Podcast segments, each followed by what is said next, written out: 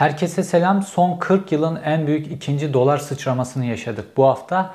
İlki ile bu dolar sıçraması arasında çok önemli benzerlikler var. Hem ekonomik açıdan hem de siyasi açıdan son derece benzer dönemlerden geçiyoruz. İlkinin bazı sonuçları olmuştu. Bu sonuçlar neler onlara değineceğiz. Bu ikinci sıçramanın bazı sonuçları olabilir. Bunların neler olacağına değineceğiz. Fakat bu haftaki bu dolar sıçramasının, ani dolar sıçramasının üzerine enteresan işler oldu. Bir taraftan bankalar online sistemlerini arıza var diye kapattılar.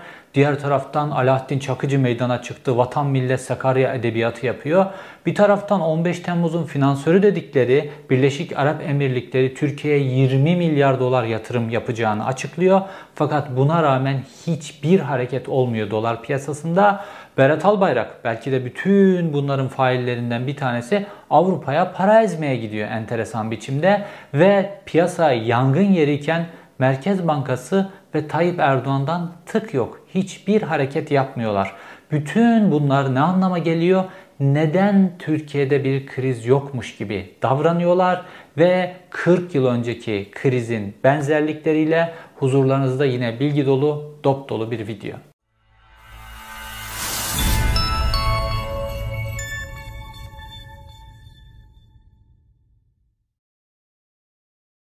Doların bir günde %15 değer kaybettiği çok büyük bir krizin içerisinden geçiyoruz. Fakat ne ekonomi yönetimi, ne Merkez Bankası, ne hükümet, ne de saray böyle bir kriz yokmuş gibi davranıyorlar. Çünkü kafalarının arkasında ekonomik bir model var.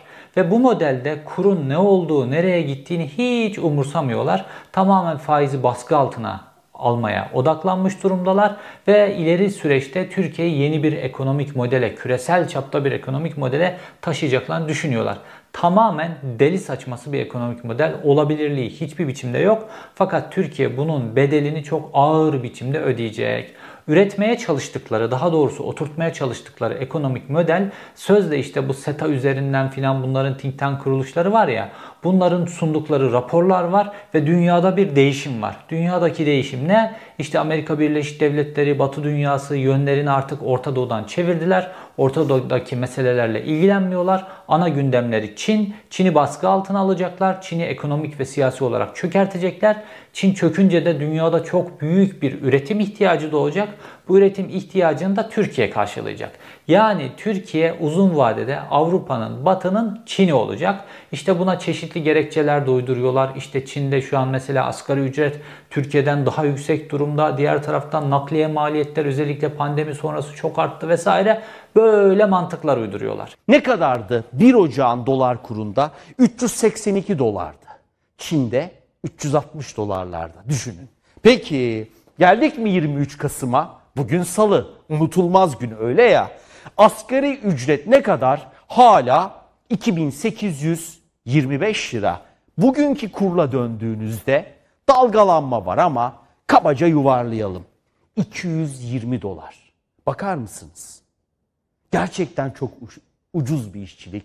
Ve bu mantıkların neticesinde Türkiye hem Avrupa'nın dibinde olduğu için hem de şu an asgari ücret Çin'in de altında olduğu için Türkiye Avrupa'nın Çin'i olacak. Bütün üretim Türkiye'de yapılacak ve Türkiye böylece çok büyük biçimde kalkınacak. Ve buna aynı zamanda da çok geniş bir kitle asgari ücretle, düşük ücretle yaşayacağı için bu insanların karınlarının doyması lazım. Fakat gıda fiyatları az çok dünyada euro üzerinden, dolar üzerinden belirlendiği için de halkı ucuz gıdalarla beslememiz lazım. Bu nasıl olacak? İşte biz dünyanın her yerinden, dünyada nerede pirinç ucuzsa oradan, nerede buğday ucuzsa oradan onların hepsini Türkiye'ye alıp getireceğiz. GDO'luymuş, genetiği değiştirilmiş. Bunların hiçbirisini umursamayacağız. Ucuz gıdaları getireceğiz Türkiye'ye ve düşük ücret alan geniş asgari ücretli kesim bu ucuz gıdalardan beslenecek. Böylece biz ekonomik model ilerleyecek. Niye? Çünkü Türkiye'de tarımı finanse etmek, tarımı sübvanse etmeniz lazım. Kendi yerli üretiminizi yapabilmeniz için tarımı sübvanse etmenin maliyeti var. Bir çiftçi işte tarımı sübvanse ile bir, bu, bir kilo buğdayı ne kadara üretiyorsa onun daha ucuzuna biz gideriz başka uzak ülkelerden bir tanesinden GDO'lu buğdayı alırız getiririz daha ucuza halka yediririz. Model bu şekilde.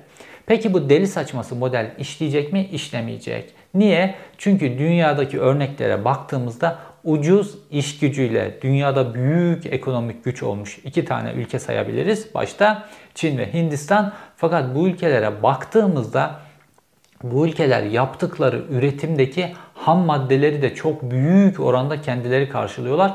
Hatta pek çok ham madde kaleminde dünyada tekel durumundalar. Fakat Türkiye böyle mi? Hayır. Türkiye'de evet ara üretim, üretim yapılıyor. Fakat Türkiye ham maddede dışa bağımlı. Ham maddeyi çoğunlukla farklı ülkelerden alıyor ve bunu dolar bazında alıyor. Dolayısıyla ülkeye getirip işlediğinde üzerine kattığı kat, e, katma değer e, bunu kurtarmıyor. Yani Türkiye'nin Çin gibi, Hindistan gibi çok büyük ham madde üretim kanalları yok kalemleri yok. Dolayısıyla Türkiye'de bu model işlemez. Fakat bu modelin işleyeceğine dair çok büyük inançları var. Ve bu inancı oturtmak için de faizleri baskı altına alıyorlar, büyümeye odaklanıyorlar ve onun dışında kur nereye gitmiş filan bunlarla hiç ilgilenmiyorlar. Kafalarındaki model tamamen bu. Fakat bu modelin işlemeyeceği açık. Buna rağmen bu modele son derece inanmışlar. Çünkü Tayyip Erdoğan'ın yanında sadece Tayyip Erdoğan'ın duymaktan hoşlanacağı şeylerden şeyleri söyleyen bir ekip var. Berat Albayrak mesela bunlardan bir tanesi. İşte Yiğit Bulut ekonomi danışmanlarından biri. Cemil Ertem ekonomi danışmanlarından biri. Bunlar zaten bu Yiğit Bulut, Cemil Ertem gibi kişiler Tayyip Erdoğan'ın yanındalar. Bunlar böyle İslamcı kökenden gelmiş adamlar filan da değil. Bunlar Tayyip Erdoğan yarın iktidardan devrilse, sonu Kaddafi gibi olsa filan hiç umursamazlar. Bunlar sadece ceplerini düşünüyorlar. Yarın başka bir iktidar gelir, ona ağam paşam derler, yollarına devam ederler. Türkiye'den de gidebilirler, başka bir ülkede de yerleşebilirler.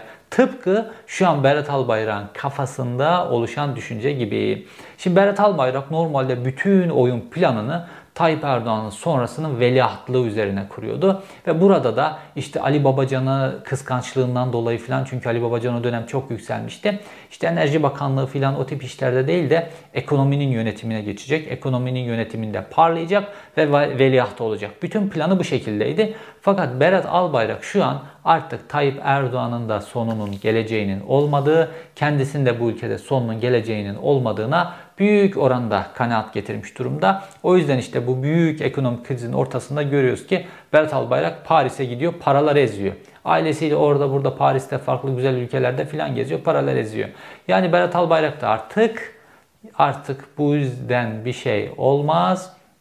Yeterince paramız var. Dünyanın farklı ülkelerinde paramızı ezelim, keyfimize bakalım. Türkiye'de ne olursa olsun moduna gelmiş durumda. Bu çılgınlığı gören bir tanesi de bu. Fakat Tayyip Erdoğan'ın hoşuna gidecek şeyleri söylemek zorunda. Çünkü varlık artık şu an bütün iktidar, bakanlar, hükümet bu herkesin varlığı, saraydaki herkesin varlığı Tayyip Erdoğan'ın hoşuna gidecek şeyleri söylemeye endeksli durumda. Ve çevresindeki herkes Tayyip Erdoğan'ın hoşuna gidecek şeyleri söylüyor.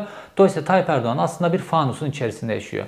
Kendisi için hazırlanan işte gazeteler var ya Sabah, Yeni Şafak, o bu hepsi kendisi için hazırlanıyor. Onlara bakıyor. O tablo süper. Televizyonu açıyor A Haberi onu bunu. O tablo süper. Etrafındaki herkes süper diyor. Tayyip Erdoğan için de süper.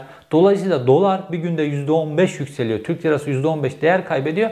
Tayyip Erdoğan hiç umurunda değil. Çıkıyor üstüne bir de diyor ki faizi düşük tutma politikasını destekliyoruz Merkez Bankası'nı diyor. Dolar bir daha fırlıyor. Niye? Çünkü etrafında böyle kendisinin duymak istediği şeyleri söyleyen insanlardan oluşan bir yapı oluşturdu kendisi. Fakat bu ekonomik modeli oturturken yani Türkiye'yi Çin yapan modeli oturturken bir geçiş süreci olacak. Bu geçiş sürecinde de belli acı reçeteler yapılacak, yaşanacak. Bunu da nasıl yapmamız lazım? İşte bunu da propagandayla çözmeleri lazım. İşte bu noktada devreye soktukları propaganda makinelerinden bir tanesi de Alaaddin Çakıcı. Son 40 yıldaki iki büyük krizin hem ekonomik yönden hem siyasi yönden benzerliği ile ilgili konuya birazdan geleceğim. Ama önce şu Alaaddin Çakıcı bu kullandıkları enstrümanlar meselesini bir açıklamamız lazım. Şimdi Merkez Bankası bir açıklama yaptı. Doların %15 fırladığı, Türk lirasının %15 değer kaybettiği gün Merkez Bankası diyor ki piyasadaki gelişmelere ilişkin basın açıklaması diyor.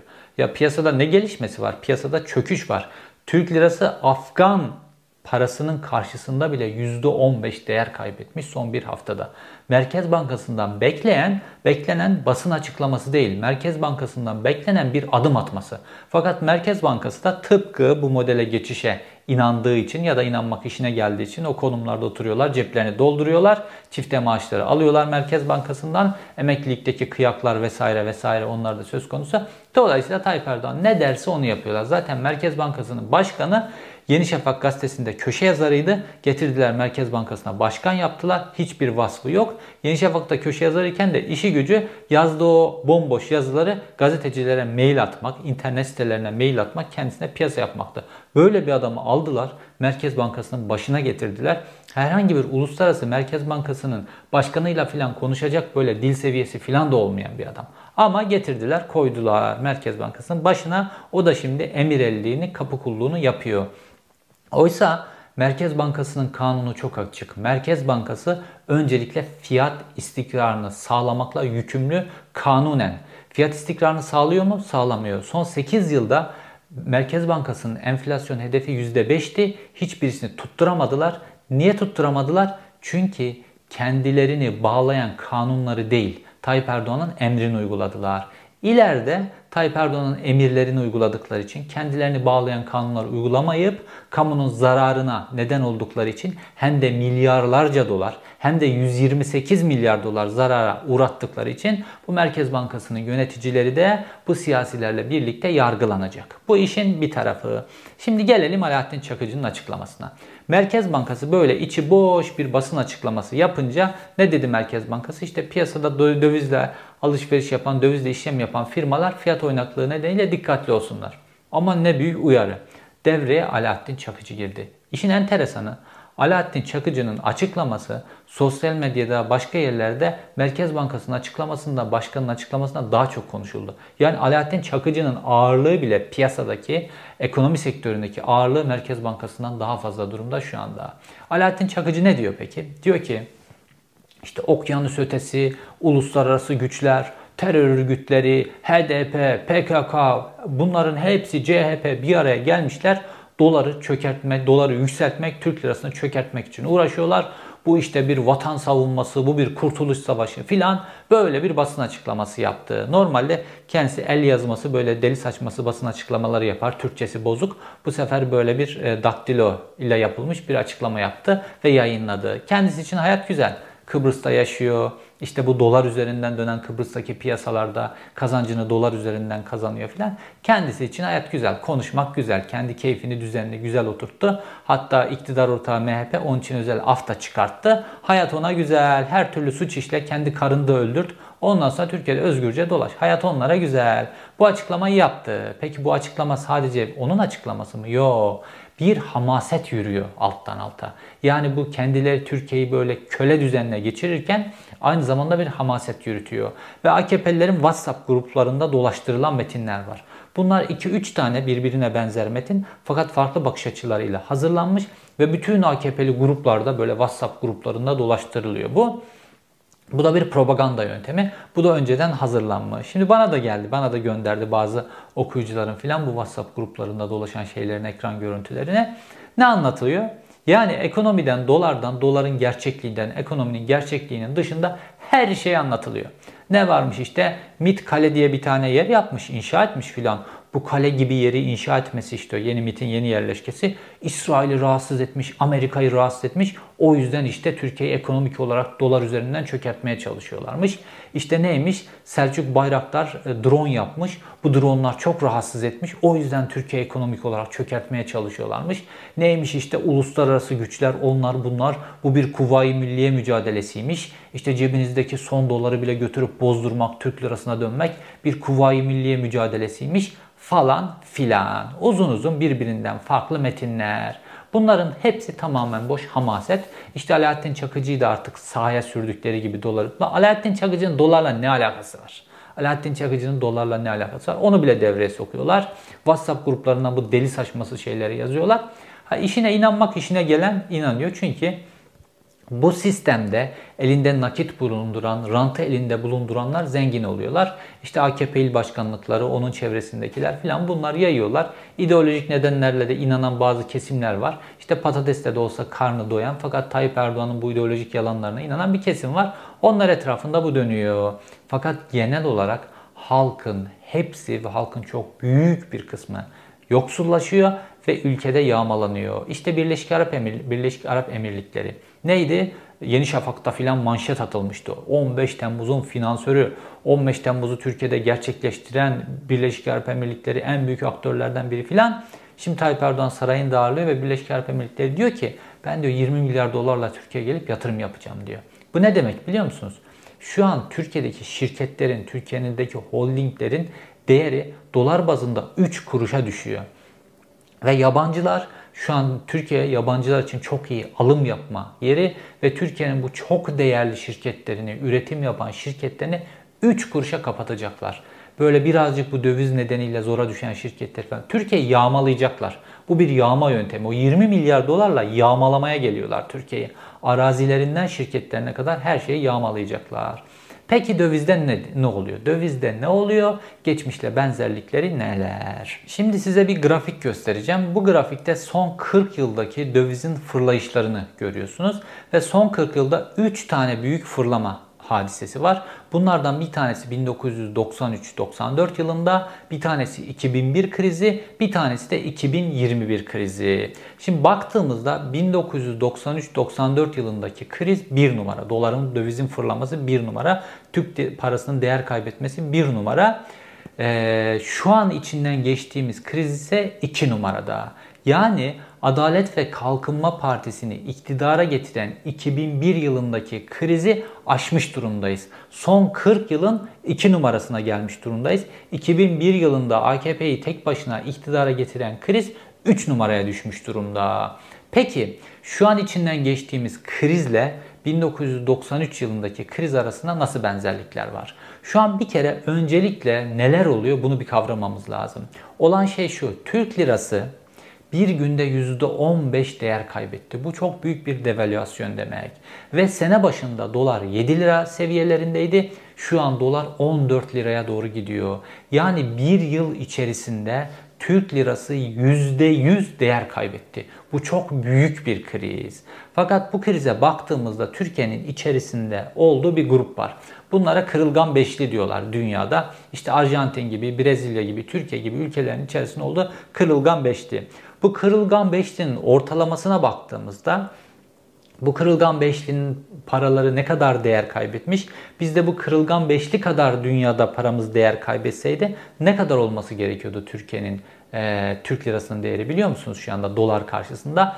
4.90. Fakat şu an nerelerde? 14 liralara doğru tırmanıyor. İşte bu kırılgan 5'ten de, kırılgan 5'nin 4'ünden de farklı olarak Türkiye niye bu kadar çok parası değer kaybediyor?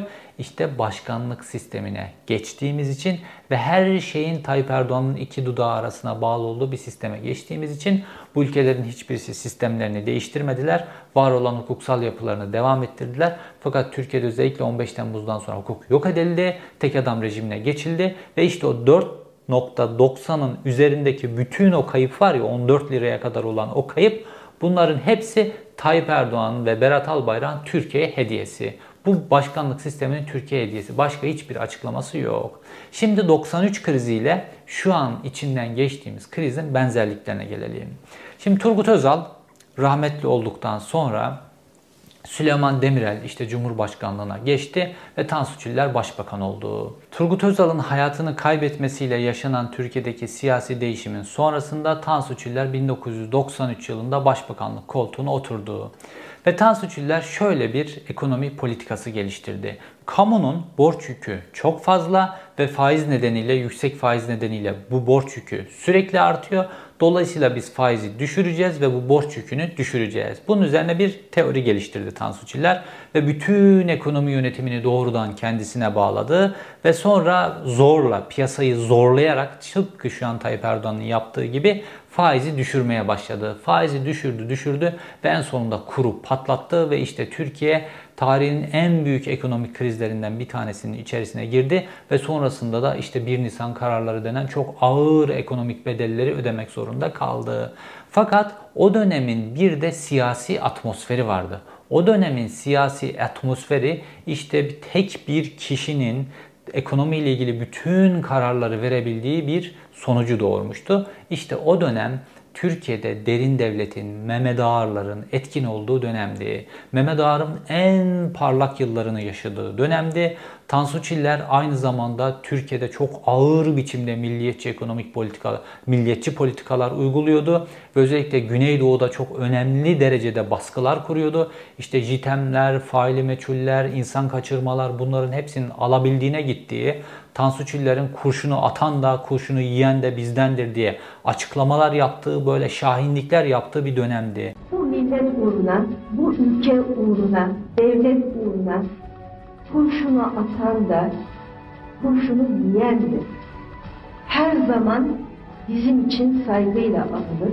Türkiye'de toplumun farklı kesimleri üzerine çok büyük baskı kurulmuştu. İşte dindarlar üzerine sonrasında 28 Şubat'ı getiren baskılar kurulmuştu. Veli Küçüklerin yükseldiği, Mehmet Ağarların yükseldiği bir dönemdi.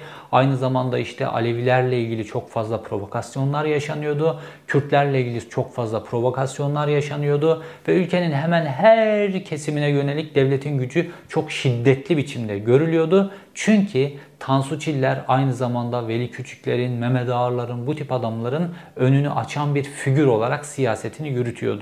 İşte bu figürler toplumun farklı kesimlerini baskı altına aldıkları gibi bu figürlerin gücü aynı zamanda bürokrasi kademelerini de baskı altına alıyorlar.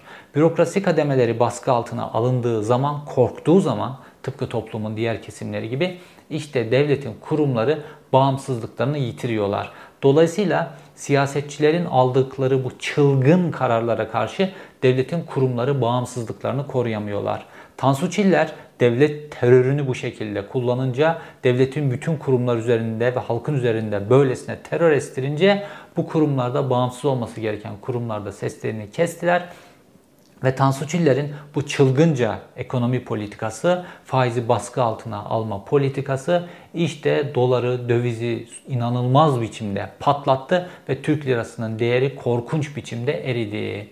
Şimdi geliyoruz 40 yıl sonra ki en büyük ikinci krize. 40 yıl içinde bu krize yaklaşabilecek bir tek kriz olmuş dediğim gibi 2001 yılında AKP'yi doğurmuş ve büyük bir siyasi dönüşüm olmuş. Baktığımızda 1993-94 yılındaki kriz de Türkiye'de büyük bir siyasi dönüşüme neden oldu. Negatif yönde ve 28 Şubat süreci denen sürecin doğmasına neden oldu bu ekonomik kriz, döviz krizi. Ve sonrasında 2001 krizi de aynı şekilde bir dönüşüme neden oldu. Büyük bir siyasi krize neden oldu ve Adalet ve Kalkınma Partisi'ni tek başına iktidara getiren bir süreç oldu. Şimdi baktığımızda 2021 krizi şu anki yaşadığımız kriz son 40 yılın en büyük ikinci krizi ve bu krizde büyük bir siyasi dönüşüme neden olacak. Fakat bu siyasi dönüşümün ne kadar büyük olacağı tsunami'nin gücü belirleyecek bunu. O da iktidardan ne kadar fazla tutunacaklarıyla ilgili. Şimdi de 1993 yılındaki gibi bir ekonomik tablo var. Mehmet Ağarlar geri döndüler. Ülkenin yönetiminde yine ağırlıkları var. Mehmet Ağar zihniyetindeki kadrolar ülkenin bürokrasi kademelerinin hepsinde varlar. İşte bu kadrolar ülkenin yönetiminde görevlendirilince bu zihniyetteki insanlar ülkenin her tarafındaki bürokrasideki kadrolarda önemli pozisyonlara getirilince bu sonuç doğar. 1993 yılında bu yapıldı, bu sonuç çıktı. 2021 yılında bu yapılıyor, bu sonuç çıkıyor. Başka bir sonuç beklenmez. Osmanlı'yı yıkan da bu zihniyetti, İttihat Terakki zihniyeti. Şimdi de bu zihniyet. Aynı zihniyet her zaman yıkım getirmiştir. Çünkü bunların esas motivasyon kaynağı böyle vatan, millet, bayrak, din bunların hepsini kullanırlar. Bunları Tayyip Erdoğan da kullanır. Bunları Mehmet Ağar da kullanır. Bunları Türkiye'deki mafya gruplarının hepsinin liderleri de kullanır. Fakat arka planda ne yaparlar biliyor musunuz? Yağma. Şu anda ülke yağmalanıyor. Ülkenin kaynakları yağmalanıyor. 128 milyar dolar nerede? Yağmalandı. 128 milyar doları çok ucuz fiyattan bankalar sadece bu rejimin istediği kişilere, gruplara sattılar ve onlara çok büyük bir ekonomik kaynak sağlamış oldular. Çok büyük bir rant sağlamış oldular. 128 milyar dolar 2018-2020 arasındaki ekonomik krizde gitti. Şimdi geldik 2021'e. Merkez Bankası'nın elinde böyle bir döviz rezervi de yok öyle piyasaya müdahale edecek. E faizi de bu çılgın politika nedeniyle yükseltemiyor. Ne olacak? İşte bir günde %15 doların fırladığı, Türk lirasının değer kaybettiği günleri yaşıyoruz. Peki bu noktada ne yapmamız lazım? Bu noktada bizim vatandaş olarak yapmamız gereken şey şu. 1993 yılında bu tip zihniyetin yol açtığı yıkımda aklı başında olanlar ne yaptılarsa şu an 2021 yılındaki krizde de aklı başında olanlar onu yapması lazım. Bir kere şunu kaybet, kabul etmemiz lazım. Yani böyle bir hukuk düzeni, e, ondan sonra mantıklı ekonomik politikalar, bir ekonomi yönetimi varmış filan ülke birisi birileri tarafından mantıklı biçimde yönetiliyormuş. Bunlar bir noktada aklı selime gelirmiş filan gibi davranmamamız lazım. Ülkeyi mafya yönetiyor. Bunu bir kere kabul etmemiz lazım. Ülkede legal bir yönetim yok. Ülkeyi mafya yönetiyor. Bunu kabul etmemiz lazım. Mafya rejiminde ne yapılır? Mafya rejiminde hayatta kalmak için o yapılır. Mafya nasıl davranır? Bunu bana daha önce bir arkadaşım söylemişti. İşte e, bu 2005-2006'larda Tayyip Erdoğan'ın kritik bir konuda nasıl karar vereceğini merak ediyorsan, düşünüyorsan Polat Aramdar olsaydı bu pozisyonda nasıl karar verirdi filan diye düşün. Aynı şekilde karar verir. Nasıl karar verir? Yakar, yıkar, yağmalar. Bu şekilde verecekleri kararlar bu şekilde. Dolayısıyla ülkenin bütün kaynakları yağmalanıyor. Buna göre hareket etmemiz lazım. Hiçbir reel, hiçbir mantıklı karar beklemeden ülkenin yönetiminde bir çılgın varmışçasına agresif bir adam var, kontrolünü kaybetmiş bir adam var. Tıpkı bir mafya lideri gibi bu adama etrafındaki herkes, mafya liderlerin etrafında da böyledir. Mafya liderlerin etrafındaki herkes ona yalakalık yapar. Ne duymak istiyorsa onu söylerler. Tıpkı bunun gibi kendi etrafındaki bütün ekonomi kurmaylarından tutun da dışişlerinden Enerji Bakanlığı'na kadar herkes böyle. Dolayısıyla bir aklı selim, mantıklı karar buradan çıkmaz. Dolayısıyla herkesin kendi tedbirini alması lazım. Borçlanmaması lazım. Bütün ekonomik e, imkanlarında kısıtlılığa gitmesi lazım vesaire. Bu dönemi atlatmak lazım. Peki reçete ne kadar ağır olacak? Reçetenin ne kadar ağır olacağını bu iktidarın iktidarda kalmaya ne kadar süre devam edeceği belirleyecek. Erken seçim ne kadar geç olursa yeni iktidar geldiğinde karşımıza çıkacak olan reçete o kadar ağır olacak. Erken seçim ne kadar geç olursa bu işleri düzeltmek o kadar zor olacak. Erken seçim ne kadar geç olursa ülkeyi daha çok yağmalayacaklar, ekonomiyi daha çok batıracaklar. Erken seçim ne kadar geç olursa döviz daha çok yükselecek. Erken seçim ne kadar geç olursa Türk lirası o kadar çok eriyecek. Her şey bu iktidardan kurtulmaya bağlı. Çünkü ülkeyi yağmalamaktan başka hiçbir motivasyonları yok. Kendimizi Avrupa Birliği'ne aday bir ülke gibi düşünmememiz lazım. Kendimizi herhangi bir Afrika ülkesi gibi düşünmemiz lazım. Afrika'daki herkes yöneticilerine şöyle bakar.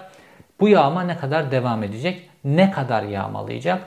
Bu yağma sürerken ben nasıl hayatta kalabilirim? Şu anda da böyle. Kendimizi böyle düşünmemiz lazım. Yağmacılar tarafından yürütülüyor ülke ve şu an Türk lirası yağmalanıyor. Türk lirasının değer kaybı rekor düzeylere çıkmış durumda. Türk lirası paçavraya dönmüş durumda. Türk lirası Afgan parası karşısında bile bir haftada %15 değer kaybetmiş durumda ve o beğenmedikleri, terlik giyiyor diye aşağıladıkları Taliban var ya o bile kendi ülkesine daha çok düşünüyor.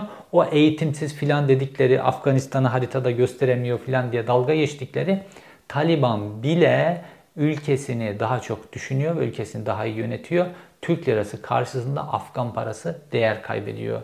Çünkü bunların motivasyonu Türk lirasının değeri, Türkiye'nin e, uluslararası itibarı bunlar filan değil. Bunlar hepsi WhatsApp gruplarında dolaşan şeyler. Bunların hepsi yağmacılığa izin verdikleri mafya gruplarının yaptıkları hamaset.